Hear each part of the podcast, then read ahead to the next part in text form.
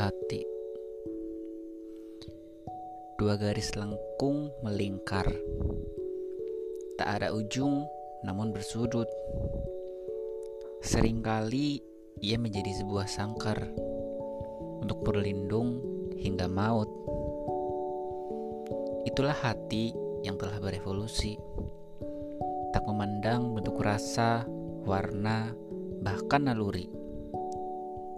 Ia buta namun ia tidak tersesat. Ia tuli namun ia tidak sama sekali bodoh.